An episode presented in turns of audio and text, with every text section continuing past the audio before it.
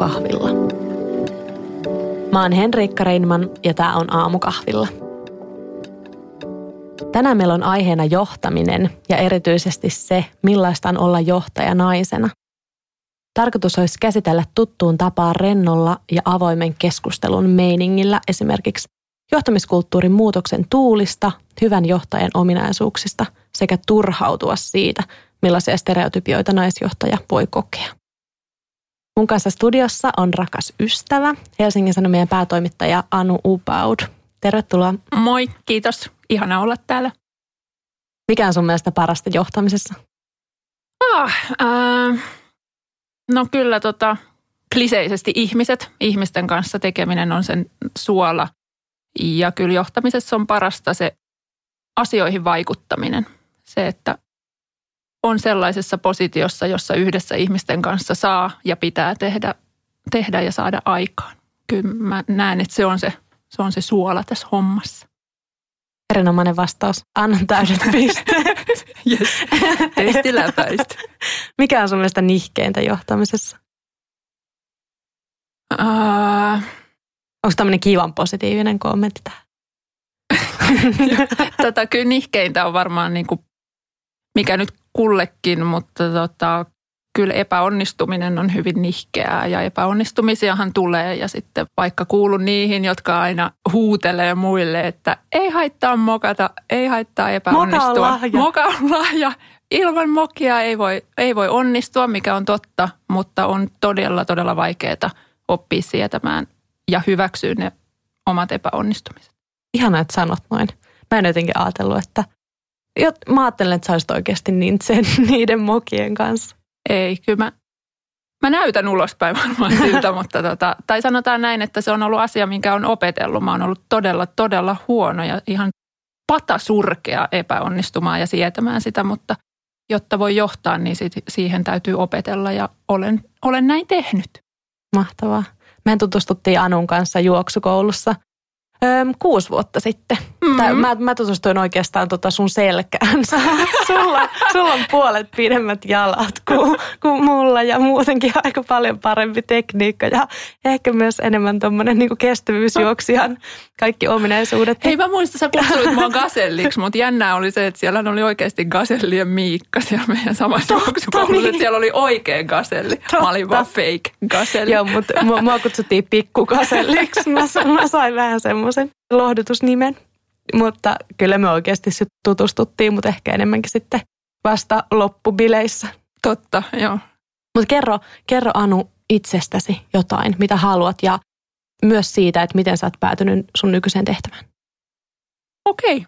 Mä oon siis viime syksystä lähtien ollut Hesarin päätoimittaja ja sitä ennen olin siinä toimituksen johdossa toimituspäällikkönä. Olen tehnyt media-alalla hetkinen, suunnilleen, no reilu kymmenen vuotta hommia, 13 ehkä tarkalleen niin kuin enemmän tai vähemmän ja sitä ennen sitten erilaisissa harjoitteluissa. Mä oon ollut erilaisissa toimittajan hommissa, sisältömarkkinoinnin puolella enimmäkseen kuitenkin Hesarissa ja aikakauslehdissä ja johtohommissa semmoisen seitsemän vuotta kohta niin kuin toimituksen erilaisissa johtotehtävissä.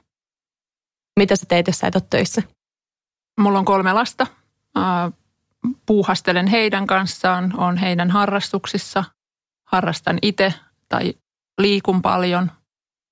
Sä ainakin myörit jossain puutarhassa ja leivot paljon. Joo, todellakin. Joo, siis multa ei kannata kysyä työn ja perheen yhdistämisestä, vaan niin kuin taimien kasvattamisen ja työn yhdistämisestä. Että miten tämä niin kuin homma, että miten ehtii peitellä taimia tonne hirveeseen Suomen kevääseen. No ei vaikka.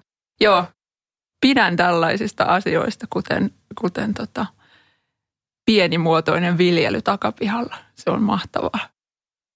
Mä oon kote, niin kuin, joo, tykkään olla kotona ja puuhailla. Mä luulen, että me ollaan siinä ehkä silleen jotenkin. Joo, me aika samanlaisia. möyriä metsissä ja Joo. sä oot vaan vähän niin kuin osaavammin. No joo, mutta mä en, osaa viher, mä en osaa viherkasvihommia tai taimihommia yhtään. Niin nekin voi kyllä tappaa, mutta yritys, yritys on hyvä. Mä en edes yritä. Mutta takaisin johtamiseen, muuhunkin kuin viherkasvien johtamiseen. Tämä oli niin huono. Johtaminen on monipuolinen, haastavakin aihe. Musta tuntuu, että ainakin Suomessa siihen helposti liitetään edelleen semmoista vanhakantasta ajatusta, että pomo huutaa ja alaiset tottelee. Ja jotenkin johtamissanassa on mun mielestä vielä liikaa semmoista määräämisen kaikua ja jotain. Onko se oikeasti tällaista? Onko johtamiskulttuuri muuttunut tai muuttumassa? On ehdottomasti jo muuttunut, mutta onhan Suomessa pitkät juuret sillä management by perkele tyyppisellä, eli juuri tällä niin kuin huutamisella ja pelolla johtamisella. Mutta mä ajattelen, että se on muuttunut jo, jo jonkin aikaa sitten ja se on vahvasti muutoksessa nytkin. Mä en usko, että ei varmaan Suomessa olla puhuttu johtamisesta koskaan aiemmin niin paljon kuin nyt ja nimenomaan hyvästä johtamisesta ja sitä, mm. että miten pitäisi johtaa ja, ja yrityksissä on tosi modernisti ajattelevia ja, ja todella hyviä ikään kuin johtajana kehittymään haluavia tyyppejä ja kyllä mä, kyllä mä näen sen niin, että se on mennyt jo jonkin aikaa sitten niin kuin pois siitä management by perkeleestä. Niin Sitä sikarin huuruisesta, niin. klassisen maskuliinisesta. niin, että nyt on niin kuin Ilkka Paanasen tyyppiset, jotka sanoo, että hyvä toimitusjohtaja tekee itsestään tarpeettoman, eli pystyy johtamaan ihmisiä niin, että se ei todella tapahdu niin kuin ylhäältä alas, vaan alhaalta ylöspäin. Mä sanoisin Anu Upaudin kaltaisia, Anu Upaudin kaltaisia johtajia. Mitäs muuten tämä niinku termistö, onks, käytetäänkö enää sanaa alainen vai onko se niinku työntekijä? Musta tuntuu, että mm. alainen sanaan liittyy joku hierarkia siis jo sen sisällä, sen termin sisällä. Onko se käytössä oleva sana? En mä usko, että sitä kauheasti käytetään. Aika paljonhan puhutaan kollegoista ylipäänsä ja ty- mm. työkavereista. Mä itse asiassa sain hiljattain just jostain kolumnista, mihin mä olin tuikannut sanan alainen mukaan. En siis puhu ikinä työpaikalla niin kuin alaisista tai mm. kenellekään sano, että alainen, tule tänne. ne, on, ne on mun kollegoita. Mutta tota, mä itse asiassa sain, mun yössä kolumnissa oli alainen sana ja, ja, ja mä sain siitä palautetta, että hei, että tällaista sanaa ei niin kuin kuuluisi niin kuin työelämässä enää käyttää, että se on ikään kuin ilmentää vanhanaikaista hierarkiaa. Ja itse asiassa siinä kohtaa mä olin eri mieltä, koska mä puhuin korona-ajasta ja siitä, että miten tuossa etätöissä ihmisiä johdetaan ja miten ikään kuin siinä korona-ajan alkuvaiheessa, kun siirryttiin etätöihin, niin oli niin kuin tavallaan johtajana se duubio, että mitenköhän ihmiset voi tuolla ja näekö mä samalla lailla kuin mm. siellä konttorissa. Niin mä tavallaan ilmensin sillä sanalla sitä, että jos on henkilöesimies, niin on eri lailla vastuussa. Myös muista on tavallaan niin kuin, että jos, jos on kollega, niin ei voi kantaa samalla lailla vastuuta, mutta esimiehen, henkilöesimiehen täytyy tai henkilöesihenkilön täytyy kantaa vastuuta ihmisistä. Eli en mä, niin kuin, en mä sitä sanaa kantaisi, mutta kyllä ne merkitykset siinä, että kyllä tavallaan ei tarvitse tarpeetonta hierarkiaa, en ole sen puolesta, mutta sitten on kuitenkin tärkeää ymmärtää, että jos omaat henkilöalaisia, niin niistä on, täytyy olla eri lailla vastuussa ja niin. heidän hyvinvoinnistaan kuin, että, kuin kollegat on toisistaan. Että vaikka se ei olisikaan semmoinen klassinen ylhäältä niin. alas kolmiomalli, niin, niin sillä on eri lailla vastuuta kuitenkin ihmisistä. Kyllä. Mitä sä ajattelet? Niin. No, mulla enemmänkin niinku tuli semmoinen ajatus niin kuin tästä korona-ajasta, kun Twitterhän just kertoi, että, että työntekijät saavat olla vaikka hamaan ikuisuuteen saakka etätöissä. Mm-hmm. Että tämä korona on tuonut tämän johtamisen varmaan tosi uudella tavalla näkyviin ja myös siinä on korostunut niin kuin itsensä johtaminen. Että mä nyt oon niin kuin yhden henkilön firman johtaja, mutta mm. mä oon myös sen työntekijä, kaikki työntekijät. Meitä on vain minä. Niin, niin ehkä se itsensä johtaminen on ollut enemmän semmoinen asia, mikä mulla on ollut mielessä ja ajatuksissa. Mm. Mutta joo, mä oon ehkä, no mä oon syntynyt vuonna 90. Mä oon syntynyt vähän niin kuin uudenlaiseen aikakauteen jo valmiiksi. Et mä mietin vaikka jotain tietotekniikan mullistusta mm. ja se, että ensimmäisen kerran niin kuin ehkä – en mä nyt tiedä koko maailman historiassa, mutta kuitenkin on aika mullistavaa, että nuoremmat tässä näissä ATK-asioissa siis opettaa vanhempaa. Että se on varmasti ollut semmoinen asia, mikä on muuttanut johtamiskulttuuriakin tosi paljon tai ainakin on ollut osa, osana muuttamassa. Se, että eihän niin kuin ennen on ollut semmoinen niin kuin vanhempi opettaa nuorempaa ja näin. Ja nyt oikeasti yhtäkkiä niin kuin saattaa olla, että jossain tosi korkeassa tehtävässä oleva ei vaikka niin kuin pysty pysymään siinä niin kuin tietotekniikan perässä ja tarvii mm. siihen apua. Totta. Et Joo, se on varmasti tuonut tosi paljon muutoksen tuuliin ja sitten toisaalta niin kuin siinä, että johtajuus on muuttunut tosi paljon, niin siinä on kyllä avaintekijöinä myös ne, ne ihan 5-60 nykyjohtajatkin siellä. Että siinä on just paljon tota, että, että on niin kuin asetelmat kääntynyt, kun nuoret pystyy opettaa tietynlaisia taitoja. Mutta sitten tavallaan mä aina koen, että on tärkeää tuoda esiin myös se, että, että tosi mahtavia tyyppejä hän on ne, jotka on todennäköisesti elänyt jo niin kuin semmoista huonoa johtajuuskautta mm. ja jotka itse on nyt siellä yritysmaailman johdossa ja itse asiassa uudistaa sitä koko ajan. Joo, ja kyllä mä näen niin itse tosi suurena arvona sen, kun nyt nykyään kuullut tämmöisistä projekteista, missä nimenomaan nuorempia vaikka yläasteikäisiä rekrytään johonkin prosesseihin silleen, että että he opettavat sitten näitä vaikka 60 ja 60 opettaa heitä ja kaikkea siltä väliltä, että se porukka on sitten niinku heterogeenista ja kaikki Kyllä. voi tuoda siihen pataan niinku oman, oman osuutensa. Kyllä.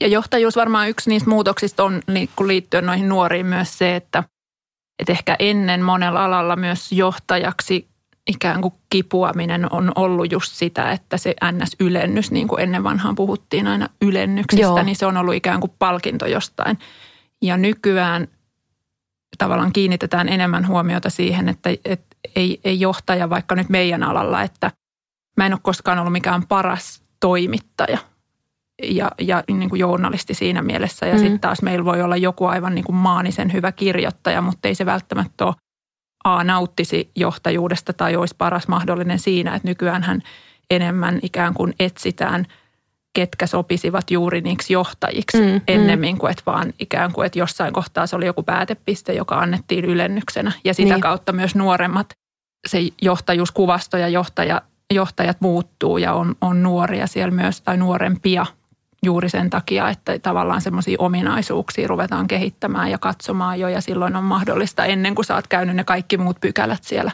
mm. organisaatiossa läpi, niin on mahdollista olla niin kuin vaikka toimarin asemassa jossain. Niin, ja just se, että, että on tärkeää, että tajutaan, että kaikki ei edes pyri siihen johtajan mm, asemaan. Mm, tai tai sitten taas, että se sisältöosaaminen ei välttämättä tarvi olla aivan hiottua timanttia, että sä voit vaikka johtaa. Kyllä, tai just näin. Se on, se on niin tosi hieno muutos. Ja vaikka mä itse tiedän, että mä tykkään tehdä niin laaja-alaisesti prosessia, monenlaisia vaiheita, jolloin mulle sopii tämmöinen yhden hengen yritys tai, tai mm. pieni yritys. Olen ollut vaikka 15 hengen viestintätoimistossa ja sielläkin sai tehdä paljon erilaisia asioita. Kyllä. Varmasti johtajanakin saa mm. tehdä paljon erilaisia asioita, mm. mutta mä niin itse olen huomannut, että mulle sopii semmoinen mm. niin kuin pienempi porukka. Kyllä. Että sit mä oon ollut vaikka yliopistossa töissä ja siellä mun työpöydälle mä, mun oli vaikea suhtautua siihen, että mä, mä en jotenkin näe tätä koko kaarta tässä, mitä mä teen. Että se oli semmoinen valtamerilaiva, joka niin kuin kääntyi mun makuun liian hitaasti. Mm. No, mutta mitä sä ajattelet nyt siitä, että nyt kun sä painelet menemään tuommoisena niin oman yrityksen toimarina, niin miten sä katsot nyt taaksepäin vaikka sitä, kun sä oot ollut isommassa yrityksessä ja, ja nyt jos sä mietit sun niin kuin johtoa tai esihenkilöitä siellä, niin onko sulla tullut jotain sellaisia oivalluksia? Onko sä esimerkiksi ruvennut arvostamaan johtamista enemmän tai ruvennut näkemään, että vitsi siellä johdettiin huonosti tai näin, onko se tuonut sulle jotain perspektiiviä nyt, kun sä oot itse toimarina? On ihan varmasti kyllä mä oon ollut siis lapsesta saakka jo kiinnostunut johtamisesta, en ehkä niinkään ö, johtajaksi pyrkimisestä, vaan siitä analyysistä, että miten kukakin johtaa ja miten johtajat eri paikoissa on ne sitten niinku pienien tiimien esihenkilöitä tai toi esihenkilö on mulle vaikea. Mä en vielä, saattaa olla, että mä lipsautan esimiehen jossain kohtaa. Mut, se, se sallittakoon. joo, mutta tota, joko pienen tiimin esihenkilö tai sitten niinku ihan sen koko lafkan johtaja, niin kyllä mä aina niin kuin tosi tarkalla silmällä tsekkailu, että miten he johtaa. Mm. Osa on ollut siis surkeita, osa on ollut tosi mm. hyviä. Musta tuntuu, että mä oon enemmän ehkä pohtinut sillä että okei, tossa toi, tai tuossa henkilössä toi asia on hyvä.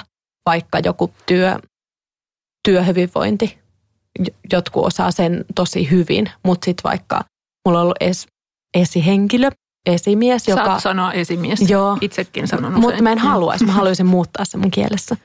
Tota, joka oli aivan ö, surkea ottamaan vastaan kritiikkiä, niin kuin häneen kohdistuvaa kritiikkiä, tai edes niin kuin mitenkään lähelle liippaavaa. Niin kuin, että se meni vaikeaksi ja nauroja. Se, se, oli tosi, se oli tosi vaikeaa. Se oli siis mahtava esihenkilö. Miten vaihannuttava antaa jollekin kritiikki, joka nauraa. Joo, siis se oli, siis, tuota. se oli erinomainen esihenkilö silloin, kun kaikki meni hyvin.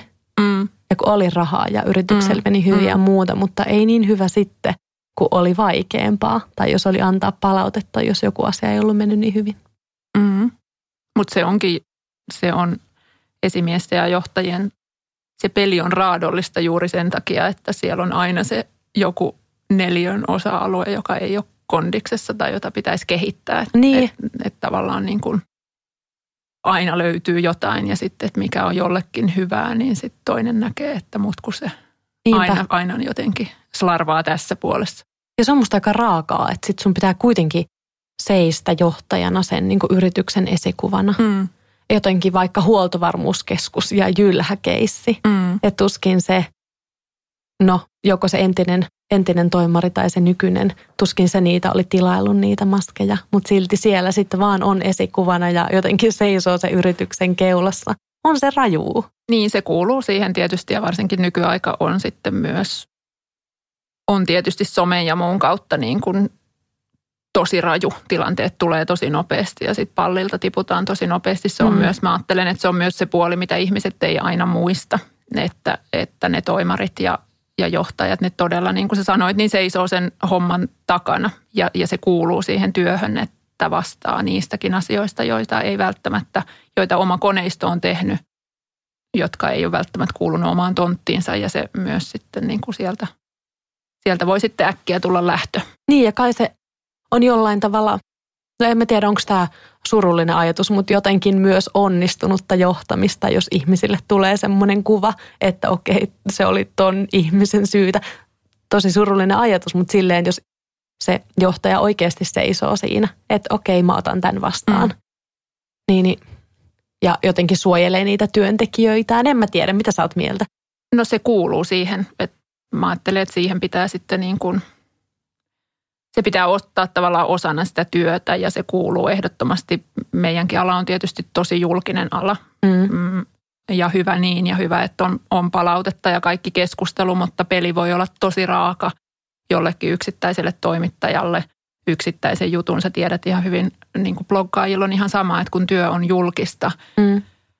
niin voi mennä niin kuin 364 päivää vuodessa putkeen ja sitten tulla yksi joku pienempi moka sinne ja sitten se on niin kuin tikun nokassa, niin kyllä, kyllä se täytyy olla sitten pomoille sisään iskostettuna, että niitä omia, niin kuin omia tyyppejä suojataan ja niiden takana seistään. Mm. Silloin ei ole edes kysymys siitä aina, että onko jotenkin, allekirjoittaako täysin vaikka jonkun asian, mitä siellä yrityksessä on, on tapahtunut tai jonkun toimintatavan, mutta jos johtaa organisaatiota, niin seisoo omiensa takana ja sen, mm. sen homman takana.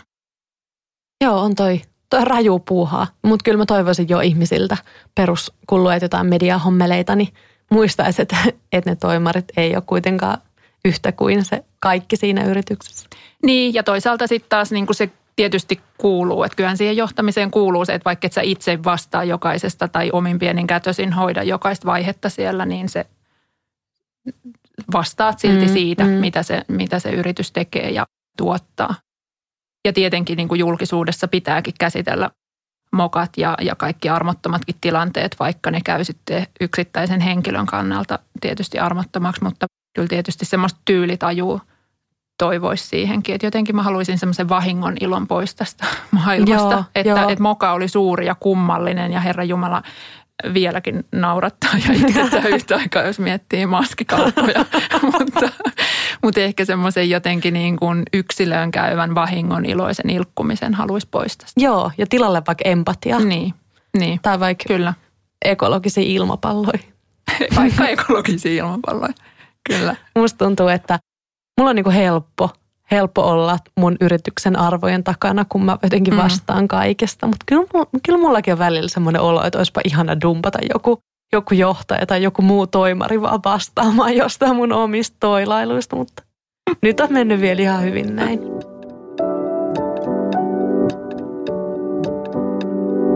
Mitä muuta johtaminen sun mielestä on kuin, niin kuin yrityksen esikuvana seisomista? No kai se on niin kuin ikään kuin mä ajattelen, että yritykset on aina sen näköisiä, miten niitä johdetaan. Ja se, se tekee tästä hommasta musta kiinnostavan, että tämä on niin kuin, tässä ei olla niin kuin kenenkään selän takana enää. Ja sillä mä tarkoitan sitä, että ei ole mitään, että jos, jos joku asia on pielessä tai jotain pitäisi muuttaa yrityskulttuurissa, niin kuin aina yrityksissä on niitä, niin niin sitten se aha-elämys, se, että no hetkinen, minähän olen se ihminen, joka voi tähän ympärille kerätä nyt ihmiset ja ruveta tätä hommaa työstämään.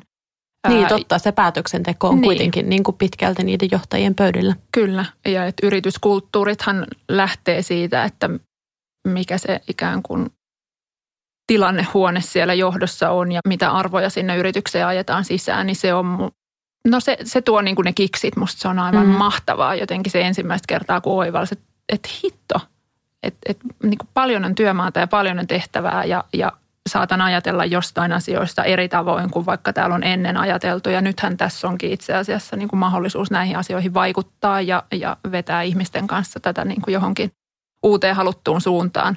Niin kyllä se on, mun oma pomo joskus vertas, että Hesarin johtaminen on niin kuin, ja miksei musta se sopii kaikkien yritysten johtamiseen, se on vähän niin kuin kapelimestarin duuni.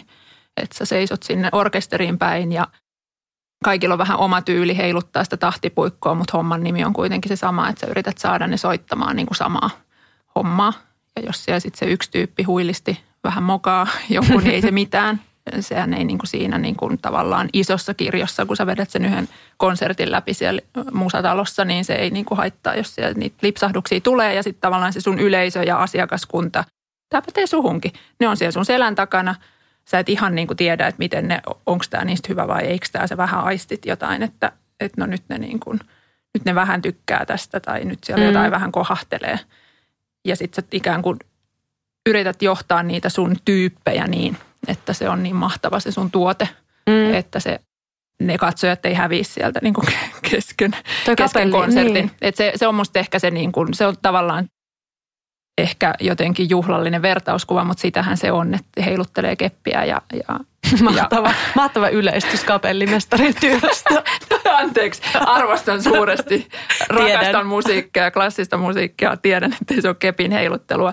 Mutta siinä tulee myös se ikään kuin, että sä aina välillä sit sä näytät jollekin ja pyydät toisia – näytät toisille merkillä, että vaimeammin ja toisille näin ja sun niin kuin, joo, joo, ja siis sehän on huomiota myös... silloin tällöin aina johonkin suuntaan joo, ja näin ja näin. Ehdottomasti ja sitten se, mikä niin kuin on varmaan myös hyvässä johtamisessa, että eihän sitä välttämättä koko ajan näy. Vähän niin kuin kapellimestarikin, mm. että niin kuin se yleisö ei välttämättä aattele sen roolia niin paljon ennen kuin se puuttuu. Just ja kaikki näin. menee aivan niin kuin Just näin. päin metsää.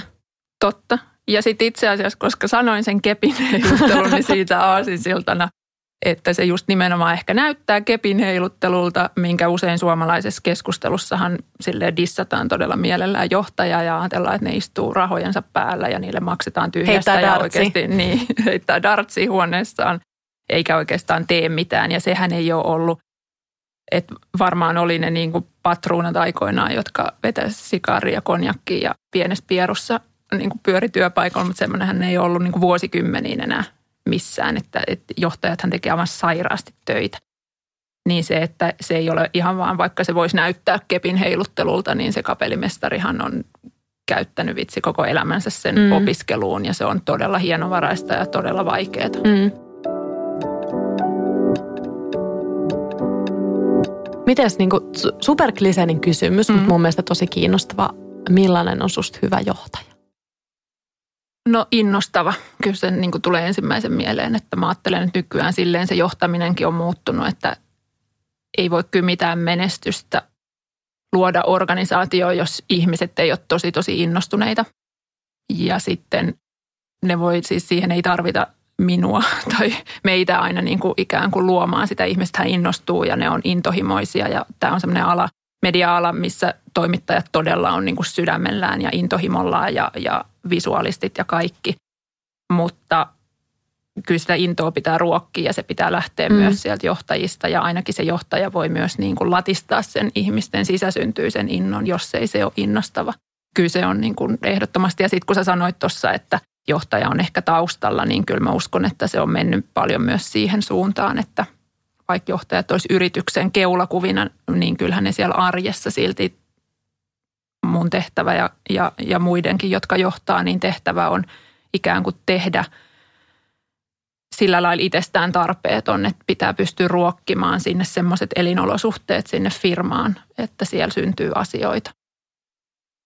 Ihana, kun tuli jotenkin, tuo innostus, toi oli tosi kiva. No sitä Mä en oo- tarvitaan. Niin, mä en olisi ajatellut, että sä vastaat niin. En mä tiedä, mitä mä ajattelin. Huomatkaa kuulijat, että mä oon tämän ystäväpiirissä todella innostava hahmo. Mä, mä ajattelin ehkä, että sä vastaisit oikeudenmukainen, koska aina kun mä oon kuullut, kun mm. sä Mm. puhut niin kuin sun työstä, niin mulla on tullut semmoinen olo, että sä oot varmasti tosi reilu. Joo, kyllä oikeudenmukaisuus on ehdottomasti, että jos pitäisi niin kuin innostavuuden lisäksi nostaa joku arvo, niin se olisi oikeudenmukaisuus ja sitten myös semmoinen niin kuin analyyttisyys ja strategisuus, että Mm. mennään jotain, jotain asiaa kohti ja matkalla jotain kohti pitää tehdä myös ikäviä päätöksiä ja se ei ole aina kauhean kivaa ja Niin. on niin kuin kurjia asioita pöydällä, mutta, mutta Mutta että se vision kanssa kanssa, vision kanssa on Mm. pakko tehdä jotain nihkeitäkin päätöksiä. kyllä. Joo. Mitä, mutta mitäs tuo oikeudenmukaisuus, kun joku on ihan mulkku ja joku on ihana? Miten voi olla epä, niin kuin, miten voi olla, o- miten voi olla epä, sen mä ymmärrän. Miten voi olla oikeudenmukainen semmoisessa tilanteessa? No mulkkuuttakin on niin kuin monta lajia.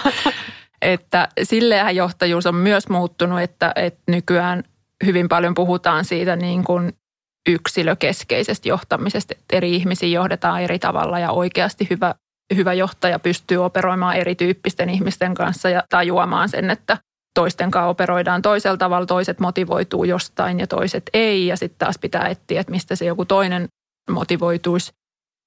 Ja vaarallisinta musta mitä on, on se, että jos johtajat, tai ei vaarallisinta, mutta yksi tämmöinen vaaran paikka on se, että, että jos rupeaa palkkaamaan itsensä näköisiä ihmisiä vain, niin silloin todennäköisesti täyttää, niin kuin on hyvin tota, matala kynnys sietää ns-mulkkuutta. Mm, Eli mm. niin kuin ihmisiä, jotka olisi jotenkin eri, ää, eri mieltä tai haastaisi sua ja, ja se on ihan niin kuin viho viimeinen. Varmaan se on itse asiassa vaarallisinta, jos palkkaa vain itsensä näköisiä tyyppejä, koska sen tiiminhän pitää koostua. Se on niin kuin aina toitotettu klisee, mutta se on totta, että pitää palkata itseään parempia ihmisiä. Ne voi olla jossain asiassa parempia ja, ja mä voin olla niitä parempi jossain ja sitten tavallaan täyttää niitä paikkoja niin, että saadaan erilaisia ihmisiä. On ihan super tärkeää, että sietää niin kuin ihmisten kritiikkiä ja ns. Vai, niin kuin, mä en oikein usko, että on, on vaikeita ihmisiä. Ihmisethän on vaan niin kuin eri mieltä. Mm. Mm. Tai siis totta kai mun näkökulmasta joku on vaikea, mutta se liittyy siihen, että se, sen toimintatavat on hyvin erilaisia kuin mulla ja just sellaisia tyyppejä pitäisikin palkkaa. Sitten taas jos tullaan siihen, että et ei kaikessa pidä olla, että mä oon oikeudenmukainen, mutta sitten jos puhutaan vaikka jostain alisuoriutumisesta työssä tai, tai tosi huonosta käytöksestä. Mhm. Kritisoida saa ja, ja saa olla niin kuin hyvin erilaisia ihmisiä, mutta työpaikka on työpaikka. Että sitten taas niin kuin oikeudenmukaisuus ei tarkoita sitä, että katsotaan vaikka läpi sormien huonoa käytöstä tai, tai katsotaan läpi sormien sitä, että toiset tekee toisten duunit. Et, Niin, et mä oon niin. sellaisissa aika niin kuin systemaattinen, että niihin puututaan. Mikä on tosi tosi hyvä. Mutta eihän mulkkuus olekaan sitä, että on eri mieltä. Mitä, Ei olekaan. Mutta Mm. siitä, sitä moni ajattelee, että se Mm. on, tai sitten siitä hämäännytään. Et Niin, tai mu- sietokyky sille on liian huono. Niinpä. Ettei, ja, ja kyllähän sellaisia paljon on, tai en mä tiedä paljon, mutta on sellaisia edelleenkin, että, että ikään kuin se on aina musta hyvä mittari organisaatioissa ja media-ala on kyllä semmoinen, että toimittajat on sisäsyntyisesti kriittisiä, että täytyy kyllä todeta, että meille ei niin kuin pääse sellaiseen vaiheeseen koskaan, missä ei ihmiset kyseenalaistaisi ja olisi kriittisiä ja se on tosi hyvä. Mm. Miten jos mennään niin kuin aiheeseen naisena johtajana? Mulla on kesken toi vuoden tiedekirjaksi 2019 palkittu Näkymättömät naiset. Oot sä lukenut Mä en sitä? ole lukenut sitä vielä, mutta Joo. se on mulla Joo, se on-. Joo, se on mulla vasta kesken. Siinä on siis, tai tämä on se otsikko, niin kuin, että näin tilastot paljastavat, miten maailma on suunniteltu miehille. Se on siis todella vihastuttava kirja, mutta todella Olen silmiä lukenut siitä avaava. monta arviota ja se, ne on ollut kaikki vihaisia, tai siis vihaisia sillä tavalla, että kirjoittaja on jotenkin niin kuin tajunnut kirjaa lukiessaan. Joo, mutta on ollut mun mielestä ihan niin kuin, tai että se viha ei ole sellaista, että vihaan miehiä tai mitään mm, semmoista, että mm. vihaan maailmaa, on siis enemmänkin se, että moni asia on vielä niin kuin pielessä ja rakenteellisesti niin kuin moniin asiaan tarvitaan vielä tosi tosi paljon muutosta. Varmasti myös niin kuin johtamiskulttuuriin. Oletko kokenut sun tien kivisenä johtajaksi sen vuoksi, että sä oot nainen? Uh, en, mutta sitten tietysti tuosta kirjasta on hyvä, onko se britti se kirjoittaja? Mä en tiedä. Mä, joo, mutta että tavallaan on hyvä aina myös hahmottaa sitten se kansainvälinen perspektiivi ja ymmärtää se myös, että minkälainen valttikortti meillä olisi Suomessa ja Pohjoismaissa myös viedä työelämän tasa-arvoa eteenpäin. No siihen voidaan sitten joskus palata tai ei, se on äh, toinen asia, mutta ehkä niin kuin pitkä vastaus tuohon sun kysymykseen, että onko mä kokenut kivisen tien, olisi, olisi aloittaa siitä, että mä oon, että a, niin kuin en koe näin tapahtuneen, mutta sitten tunnistan tietysti hyvin, niin kuin hyvin sellaisia asioita, mitä tämän aihepiirin ympärillä tulee esiin ja että miten niin kuin naiset ja urakehitys. Mähän on kasvanut siis semmoisessa perheessä, jossa aidosti mä voin vilpittömästi sanoa, olen siis olen feministi, mutta aidosti voin myös sanoa, että mä ehdin niin kuin aikuisikään ennen kuin mä tajusin, että on jotain sellaista, että sukupuoleen liitettäisiin jotain sellaisia, että niin kuin tyttöjä ja poikia kasvatettaisiin ikään kuin erilaisten mahdollisuuksien maailmaan. Mä en koskaan, mä olin ihan niin kuin, olin tyttö ja veljeni oli poika ja siskoni oli tyttö, mutta, mutta mä en, meitä ei koskaan ohjattu sukupuolen perusteella. Eli, Eikä koulussakaan.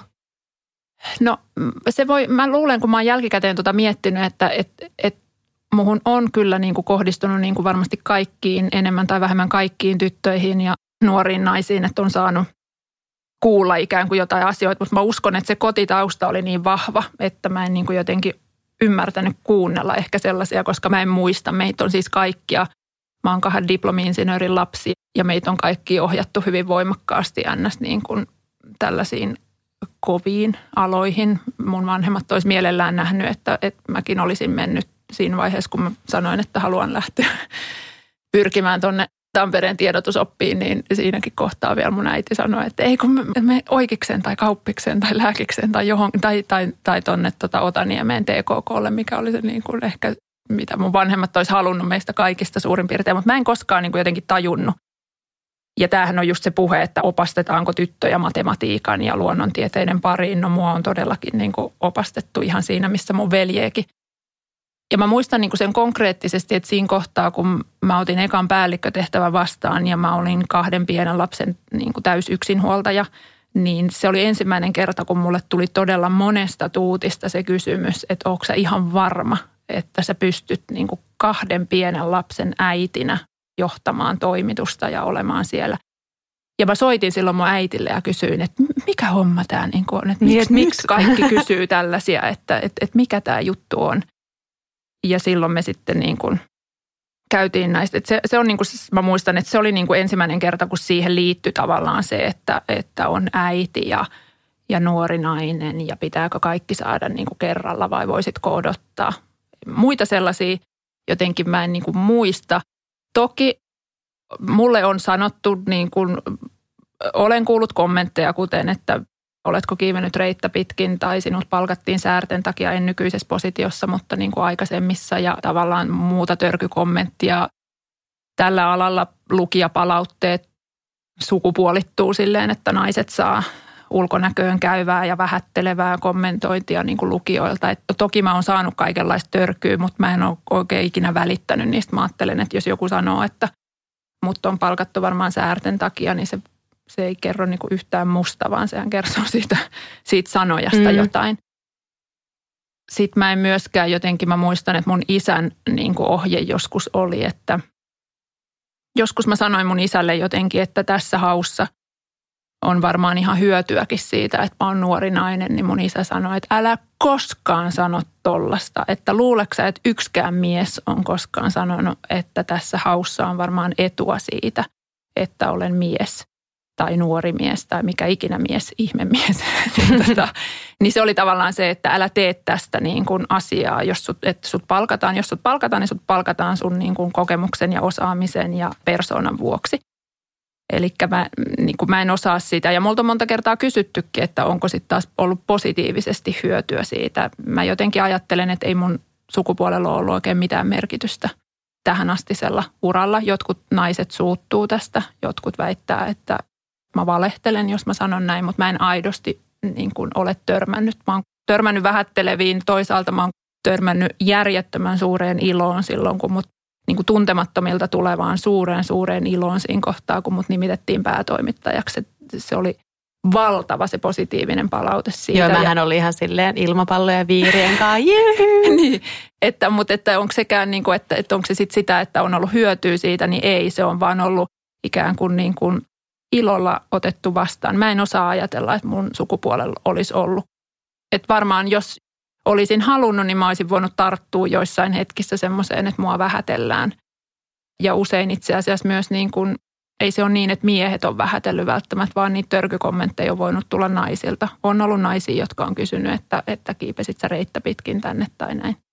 Mutta niitä on tietysti niin kuin hyvin vähän, mutta että jos olisi halunnut, niin olisi voinut tarttua joihinkin tollaisiin ja ajatella, että nyt minua vähätellään. Mutta mä en koskaan ole ajatellut, että ne kertoo kauheasti musta tai yhtään musta ne kommentit, vaan enemmän siitä sanojasta. Mm, eikä ne nyt kerrokaan. Jos tuntemattomat kommentoi, niin ne harvemmin niin tietää mitään.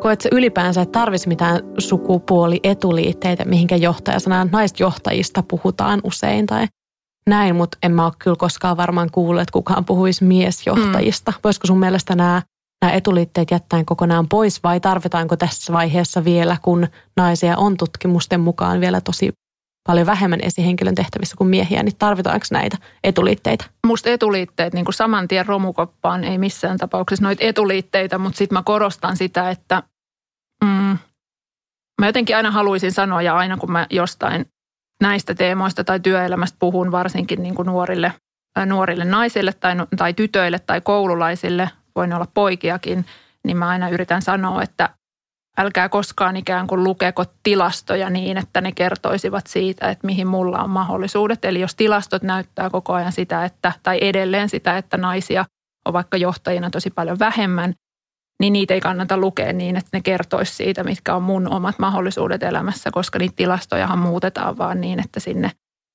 sitä kohti mennään ja naisia nousee sinne johtajiksi.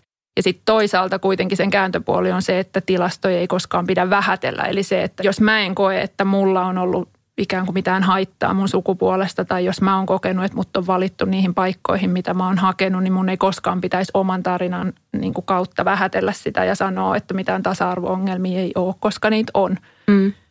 Ja sitten tämähän on semmoinen kiinnostava juttu, että naiset, johtajanaiset on ollut tosi pitkään tosi haluttomia usein puhumaan mistään tasa-arvosta. Siihen on liittynyt se vähän, että sehän on vähän semmoista, usein mielletään Suomessa vähän ikäväksi feministiseksi uikutukseksi, jos nostaa esille niin kuin epäkohtia. On ollut niin kuin toimittajana tiedän, että on ollut hirveän, hirveän vaikea löytää naisia puhumaan, siis naisjohtajia, johtajanaisia puhumaan siitä, että niin kuin työelämän tasa-arvorakenteista.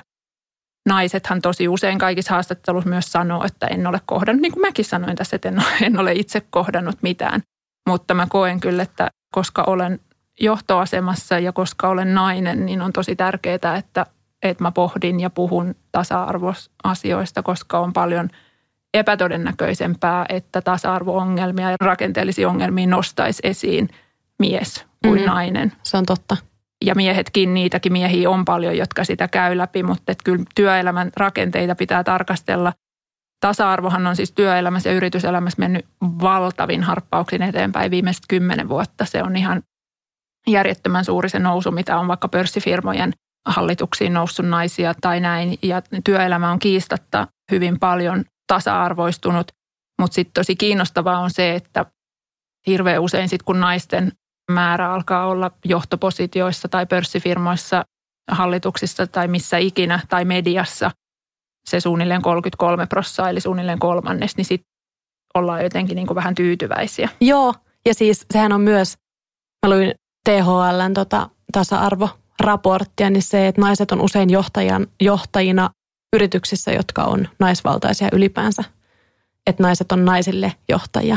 Niin sekin on Joo, vaikka semmoinen se seikka, li- mihin toivoisi niin muutosta. Se liittyy tietysti siihen, että Suomen työmarkkinathan on tosi tosi sukupuolittuneita ylipäänsä. Eli mm. on naisten aloja ja miesten aloja. Sitten toisaalta meillä on niin kuin viimeaikaisena kehityksenä Stura Ensossa naisjohtaja hyvin monissa nyt alkaa nousta näissä ikään kuin niin kuin raskaan teollisuuden aloilla, mitkä on ollut miesvaltaisia, niin sinne alkaa tulla iloksemme naisia. Mutta että jotenkin mun viesti ja ajatus on se, että ei nyt ei, ei pysähdytä siihen 33 tai 34 prosenttiin, että eihän se ole. Niin se ei ole tasa-arvo se, se, se ei ole tasa-arvo, eikä se ole niin kuin semmoinen, mutta se on semmoinen siis jotenkin sisäsyntyinen, musta tuntuu semmoinen yhteiskunnan ajatus, että siinä kohtaa, jos niitä naisia on yksi kolmasosa, niin nyt, nyt on niin kuin hyvä. Niin, että nyt siellä niin. on ne niin. kiintiönaiset, niin nyt on tasa-arvo nyt on tasa, saavutettu. Niin. Mutta sitten meillä on tietysti niin kuin nykyinen hallitus ja muuta, että onhan meillä mahtavia. Jotenkin viimeaikainen, että sehän on ihan viime vuosien tämä huimat tasa-arvoharppaukset, jotka näkyy paitsi politiikassa nyt – nykyhallituksessa esimerkiksi. Ja siinäkin pointtina on se, että onhan meillä kerran aikaisemminkin ollut hallitus, missä on yhtä paljon naisia, mutta pointti onkin se, että mitä ministerin salkkuin ne pitää. Mm. Et nyt painavimmat valtiovarainministeri ja pääministeri on molemmat naisia ja se on se, mikä tekee. Että ei pelkästään tuijotetta sitä määrää, vaan sitä, että mitä ne naiset tekee. Sama firmojen johdossa, onko ne naiset aina tukitoiminnoissa vai onko ne niissä kovassa liiketoiminnan johtotehtävissä, mm, niin sehän tekee sitä muutosta. Niinpä, ei se määrä, vaan se vastuu mm. myös. Musta oli ihana mun ystävä kertoi siitä, että se oli kattonut, nyt kun on ollut koronan takia hallitus on ollut tosi paljon näkyvillä ja ne on vetänyt niin kuin ihan killeri hyvin. Ja sitten oli ollut joku TV-lähetys, missä sitten niin kuin kuulutettiin, että kohta tulee tämä ja tämä asiantuntija puhumaan. Ja se mun ystävä oli automaattisesti ajatellut, että totta kai se on nainen, joka mm. tulee puhumaan. Ja sitten sieltä tulikin joku mies ja se meni ihan silleen, sen aivot meni ihan solmuun. Että wow, että mus on tapahtunut tämmöinen niin, muutos, että mä oletan, että se asiantuntija on totta kai nainen. Niin se oli, mm. niin kuin se oli kuulemma liikuttunut kyyneliin siitä. Ja se oli silleen, nyt se muutos on tapahtunut. Ja mä silleen, että ei kun nyt se on tapahtumassa, että ei lopeteta tähän mm. vielä. Mä itse pyörin tosi paljon tuolla luonnossa ja retkeilen, niin siellä kyllä niin kuin harmittavan paljon kohtaa vielä semmoista niin kuin stereotyyppistä ajattelua, että miehet tulee neuvomaan. Ja mä haluan korostaa mm. neuvojen antamisessa, ei ole mitään vikaa. Mutta jos se lähtökohta on se, että ai te olette vaan naisporukalla, että tarvitteko te apua? Siis silleen niin kuin, mä oon silleen, että, että ai te olette vaan miesporukalla, että tarvitteko te apua? Siis silleen, että eihän, kuitenkin olet aina silleen, että kanna minut luola mies.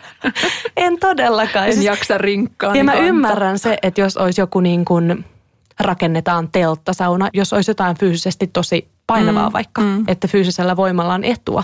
Mutta ne tilanteet on saattanut olla semmoisia, että ollaan syöty siis eväsleipiä ja pistämässä leiriä pystyyn. Ja sitten miesporukka tulee kysyä, että hei, tarvitteko te apua? Mm. Koska te olette naisia. Ja se, se on niin kuin, se on tosi vaikea kuvitella toisinpäin, että naiset tulisi miesten leiriin ja kysyisivät, että hei, seuraavaksi. tarvitteko te apua, jossa voisi varmaan te kokeilla. täällä ihan vaan miesporukalla. Tarvitsisiko jotain tulta tehdä teille? Mutta just se koettaisi vitsiksi, ne naurais. Mm. Mutta mut sitten nämä niinku retkeilevät setääijät ajattelee, että mä teen palveluksen mm. nyt. Ja korostan, kukaan ei saa pahoittaa tästä mieltään.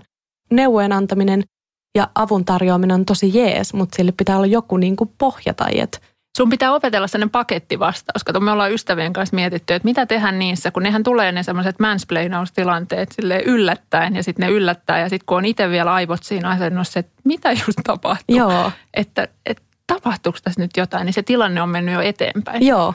Ja kun ne sillä hämmentää, niitähän usein vasta tajuu jälkikäteen. Niin. Mm. Ja eihän ne vaikka ne sedät, ne ei ne välttämättä mitään pahaa tarkoita. Että maailma on vaan rakentunut niin, niin ja näin. vaikka retkeilykulttuuri, mutta se on ihanaa, että se niin kuin muuttuu. Mm. Tai jos miettii vaikka jotain kenttää, millä mä itse teen töitä, siis some ja bloggaaja ja muut, niin siis vaikka suomalaiset mimmit on luonut niin, kuin niin hulluna duunipaikkoja itselleen tänne. Mm. Ja sitten sitä ajatellaan, että no tuommoista hömpötystä.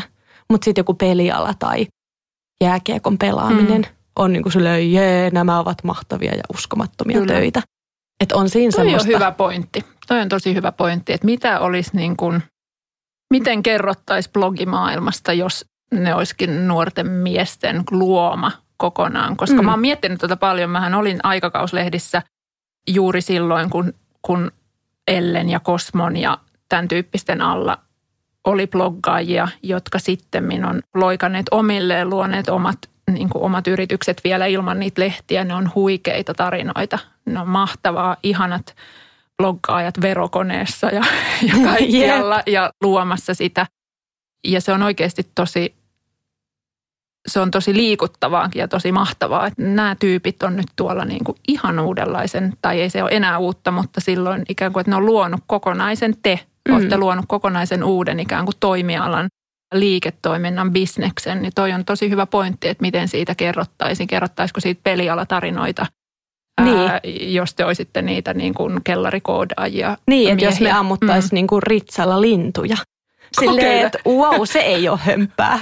Uusi luontoplogi. Vaan se on semmoinen, mikä kehittää aivoja ja muuta. Mutta valokuvaus, sisällön tuotanto, tarinan kerronta, kirjoittaminen, ne on hömpää. Totta. Ihan joo. sama, mistä sä kirjoitat, niin se on hömpää. Totta. Mutta joo, tämä Totta. Mulla taas kierrokset nousi, mutta ne on niinku mielenkiintoisia. Mutta mulla on yksi, yksi neuvo. Ainakin kaikki bloggaajat, lakatkaa sanomasta sitä, että tota, että tämä on niinku kovaa hommaa. Naisethan myös tekee sitä paljon, että kun ne tietää, niin kun en pois lue itseäni tästä, kun me tiedetään, että vaikka blogeihin liittyy se ennakkoluulo, että toi nyt on tuollaista, että räpsii itsestänsä kuvat ja laittaa sinne, niin sitten naiset jo valmiiksi aina vastaa joka haastattelussa siihen, että usein kuulee sanottavan, että ei tämä ole oikeaa työtä. Eihän ne pelialan äijät koskaan sano, että usein meitä epäillään, että me vaan täällä pelaillaan ja pidetään hauskaa. Ja lopetetaan se semmoinen, niin kuin, semmoinen ihan vaan annetaan ne haastattelut ja kerrotaan, että teen ihan helvetisti töitä ja olen nähnyt paljon vaivaa ja siksi minulla on tämä menestynyt yritys nimeltä aamukahvilla tai mikä ikinä. Totta, niin? mm. joo, toi on kyllä, toi on hyvä. Mutta sitten vielä mulla on niin kuin vähän huono omatunto joskus siitä, että mä tiedän, että mulla on niin kuin ollut hyötyä mun työuralla siitä, että mulla on klassisen maskuliinisia piirteitä ollut ja mä oon myös pystynyt käyttämään niitä hyväkseni. Että mä, niin kuin mulla meni tosi kauan, että mä en niin kuin halua olla tämmöinen hyvä jätkä, millaiseksi mua monesti niin kuin ajateltiin ja minkä takia mä niin kuin saavutin mun työelämässä asioita. Mä pystyin niin kuin ujuttautumaan sinne niin kuin poikaporukkaan. Miten niin kuin on, onko tämä ok, jos mä niinku pystyn silleen ma- manipuloimaan. No en nyt manipuloimaan, mutta jos mä pystyn niinku uimaan siellä kuin kalavedessä, niin onko tämä niinku ok? Eikö tämä periaatteessa niinku vaan tee hallaa naisille? No tämä on taas, sun pitää valaista mua, koska mun täytyy myöntää, että varmaan siitä mun kotitaustasta johtuen, niin mä oon vähän niin kuin sokea. Tämmöisen musta on myös tosi vaivaannuttavaa, kun johtajuudessa silloinkin, kun yritetään ikään kuin ylentää nais, tai niin kuin puheen kautta tehdä nais, ns-naispiirteitä jotenkin hyviksi ja tavoiteltaviksi, niin musta se puhe usein alentaa naisia. Esimerkiksi empatiataidothan on nykyään tämmöinen, että aina mainitaan, että ihmis, nyt nykyään mietitään paljon ihmisten johtamista ja sitä kautta pitää olla empatiaa ja niitä empatiataitoja. Ja sitten aina kerrotaan, että no naisillahan tällaisia esimerkiksi on toisin kuin miehillä, mikä tekeekin naisista hyviä johtajia. Ja niissä on aina vähän semmoinen inhottava viba, että ne jotenkin vähän silleen niin kuin downgradeaa naisia. Ja mä en, mä en oikein niin kuin, mä en osaa kauheasti eritellä varmaan, kun olen niin kuin saaristoissa polvet verillä pomppinut Fudiksen pelaaja, joskin myös barbeilla leikkinyt tyttö. Mä en osaa niin kuin eritellä, että mitkä on niitä maskuliinisia piirteitä, mutta sitten toi on hirveän kiinnostava toi hyvä jätkä juttu, koska mäkin on ollut semmoinen hyvä jätkä. Mulla on ollut poikapuolisia kavereita, mä oon ollut aina kuin kalavedessä niissä poikaporukoissa, myös tyttöjen kanssa. Mutta tiedätkö, mun mielestä se oli Minja Koskela, joka olisiko ollut hänen kirjassaan vai jossain trendin haastattelussa puhu siitä, tota, kun sä oot se niin kuin hyvä jätkä ja kasvat siihen sellaiseen niin kuin ikään kuin kuoreen ja kilpeen. Ja siinä oli tosi paljon silloin tunnistettavaa ja ja mä oon ollut just se. Toisaalta en mä tiedä, onko se sitten se, että mä en niin koskaan ole miettinyt sitä, että mä todellakin käytän punaisia korkokenkiä työelämässä. Mm. Nyt mä luin hiljattain Tarja Halosen haastattelun, missä hän puhui siis silloisesta ajasta, milloin nousi ulkoministeriksi ja näin. Ja oli ensimmäinen, ensimmäinen nainen tosi monessa niin kuin isossa pestissä. Ja, ja Halonen sanoi siinä haastattelussa, että hänet on ollut varmaan miesten helppo niin kuin nostaa niihin koska hän ei ole koskaan ollut niin kuin mikään kaunotar. Ja hän on, hänet on ollut niin kuin helpompi nähdä ikään kuin ihmisenä kuin naisena. Ja mä, olin, mä huomasin, että mä olin aivan raivona, kun mä luin. Se oli siis meidän juttu ja mä luin sitä jossain ennakkoon toimituksessa. Mä olin ihan raivona, kunnes mä taas tajusin suhteuttaa. Että se puhuu todella semmoisesta ajasta, jolloin oikeasti naiset on niissä sektoreilla, missä se on noussut, niin on edustanut esimerkiksi sihteeriä ja sihteereihin on voinut liittää seksistisiä – ajatuksia ja näin, että se ei niin kuin ikään kuin se puhuu siitä aikakaudesta. Nykyään tuommoinen jotenkin niin kuin... Mutta onhan tota vieläkin. No on var, niin, mutta et jotenkin onko se sitten sitä, että mä en vaan osaa, mä en koskaan jotenkin Sä et- mieti sitä. joo, sä et mä hiljattain vaan juttelin mieti. itse asiassa yhden suurin piirtein sun ikäisen, meillä on varmaan mitä, meillä on kahdeksan vuotta ikäeroa. No ei sillä ole mitään väliä, oliko se mun ikäinen vai sun ikäinen, no Joo. anyways. Niin hän sanoi siitä, että hän ei työelämässä niin kuin laita useinkaan huulipunaa, koska hänestä tuntuu, että se vie niin kuin substanssiosaamiselta niin kuin terän palavereissa, jos hän ilmestyy sinne niin kuin jotenkin sillä huulipunaisena.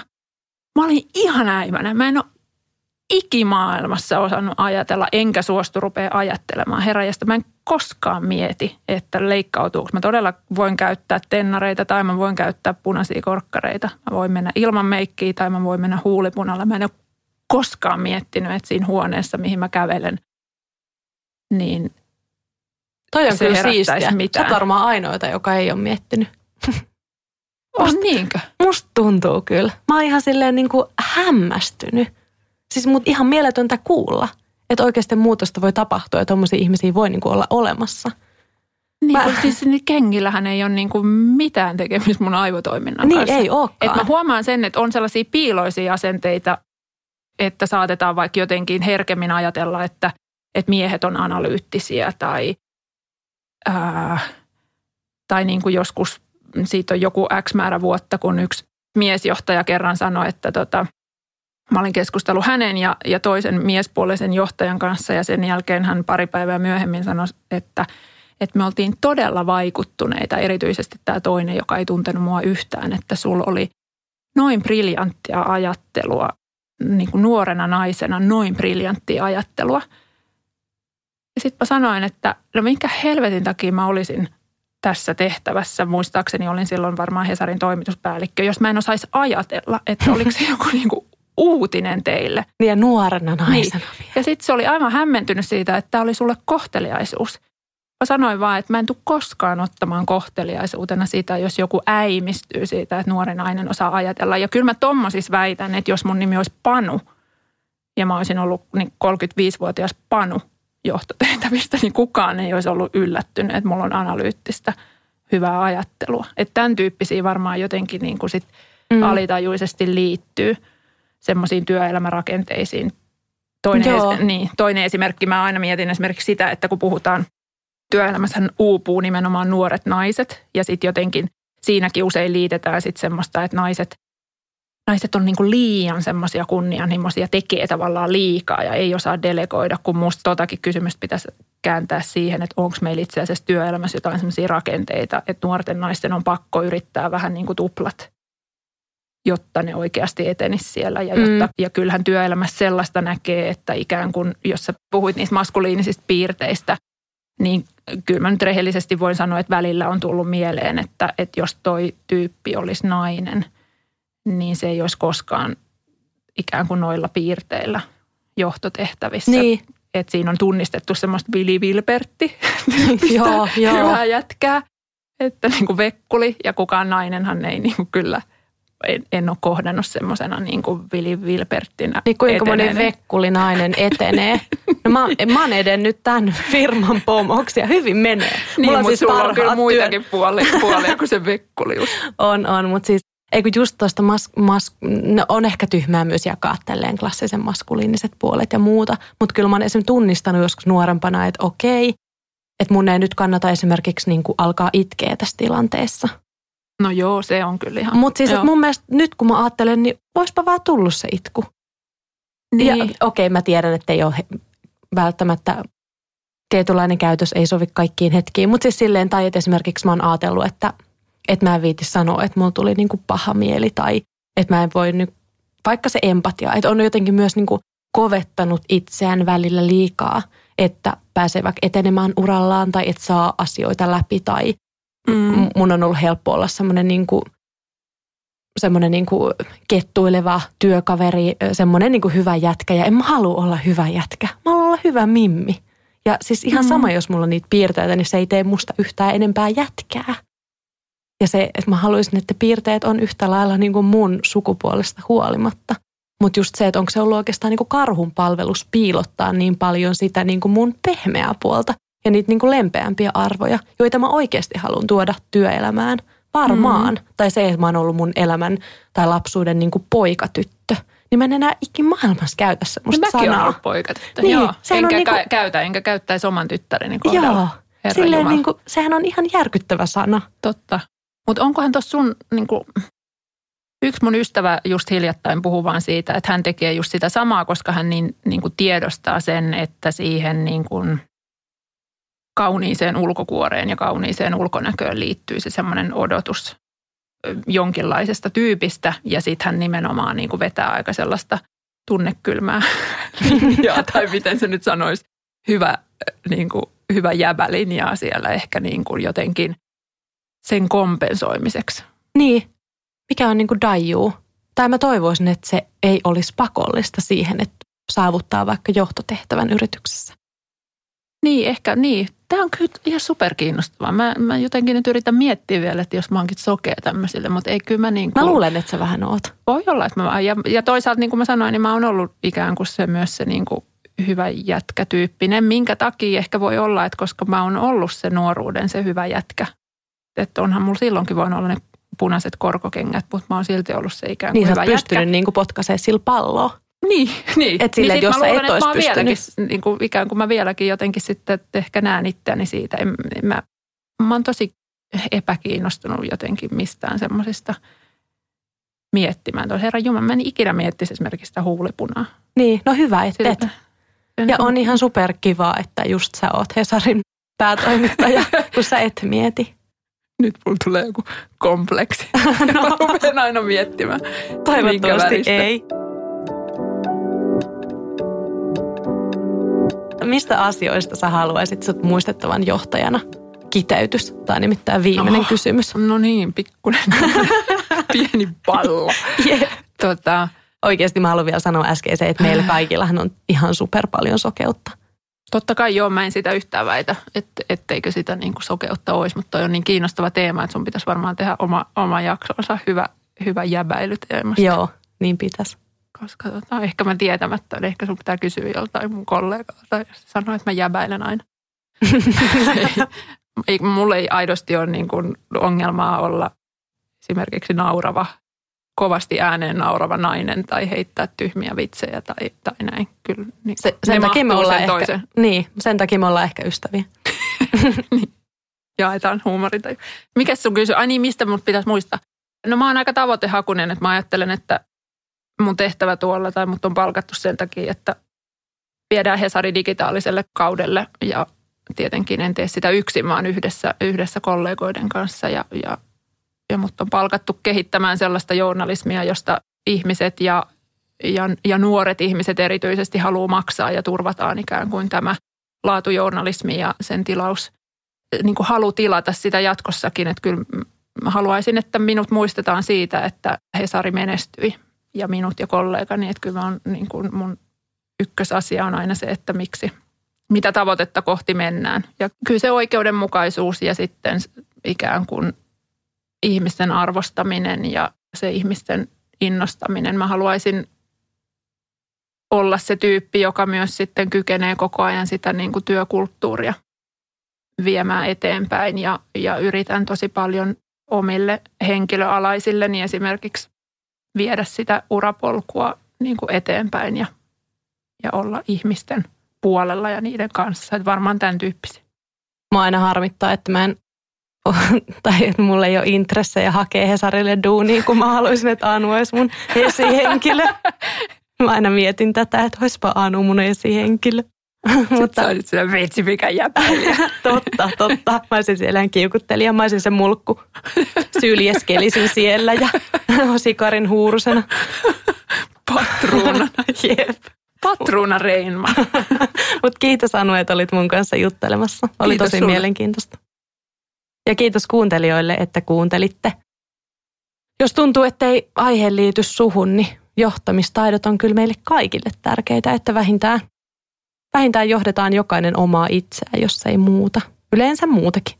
On se sitten joku tiimi tai yritys tai perhe tai mikä lie. Kertokaa Instagramissa, millaisia ajatuksia jakso herätti. Muistakaa tägätä juttuihin aamukahvilla, niin mä löydän ne ja voisit niitä jakaa omalla, omalla kanavalla myös. Ja ihan viimeiseksi mä haluan jättää, jättää teille, kun mä sukelsin tähän aiheeseen tuolla interwebin ihmeellisessä maailmassa, niin on tutkimusten mukaan todettu, että jos yritystä johtaa nainen, yritys on kannattavampi. Se on mieletön asia. Joskus toivottavasti ei tarvitse tämmöistä jaottelua enää tutkia, mutta nyt vielä tarvii. Joten menkää sen voimalla. Tulevaan viikkoon nähdään viikon päästä. Nähdään, siis kuullaan.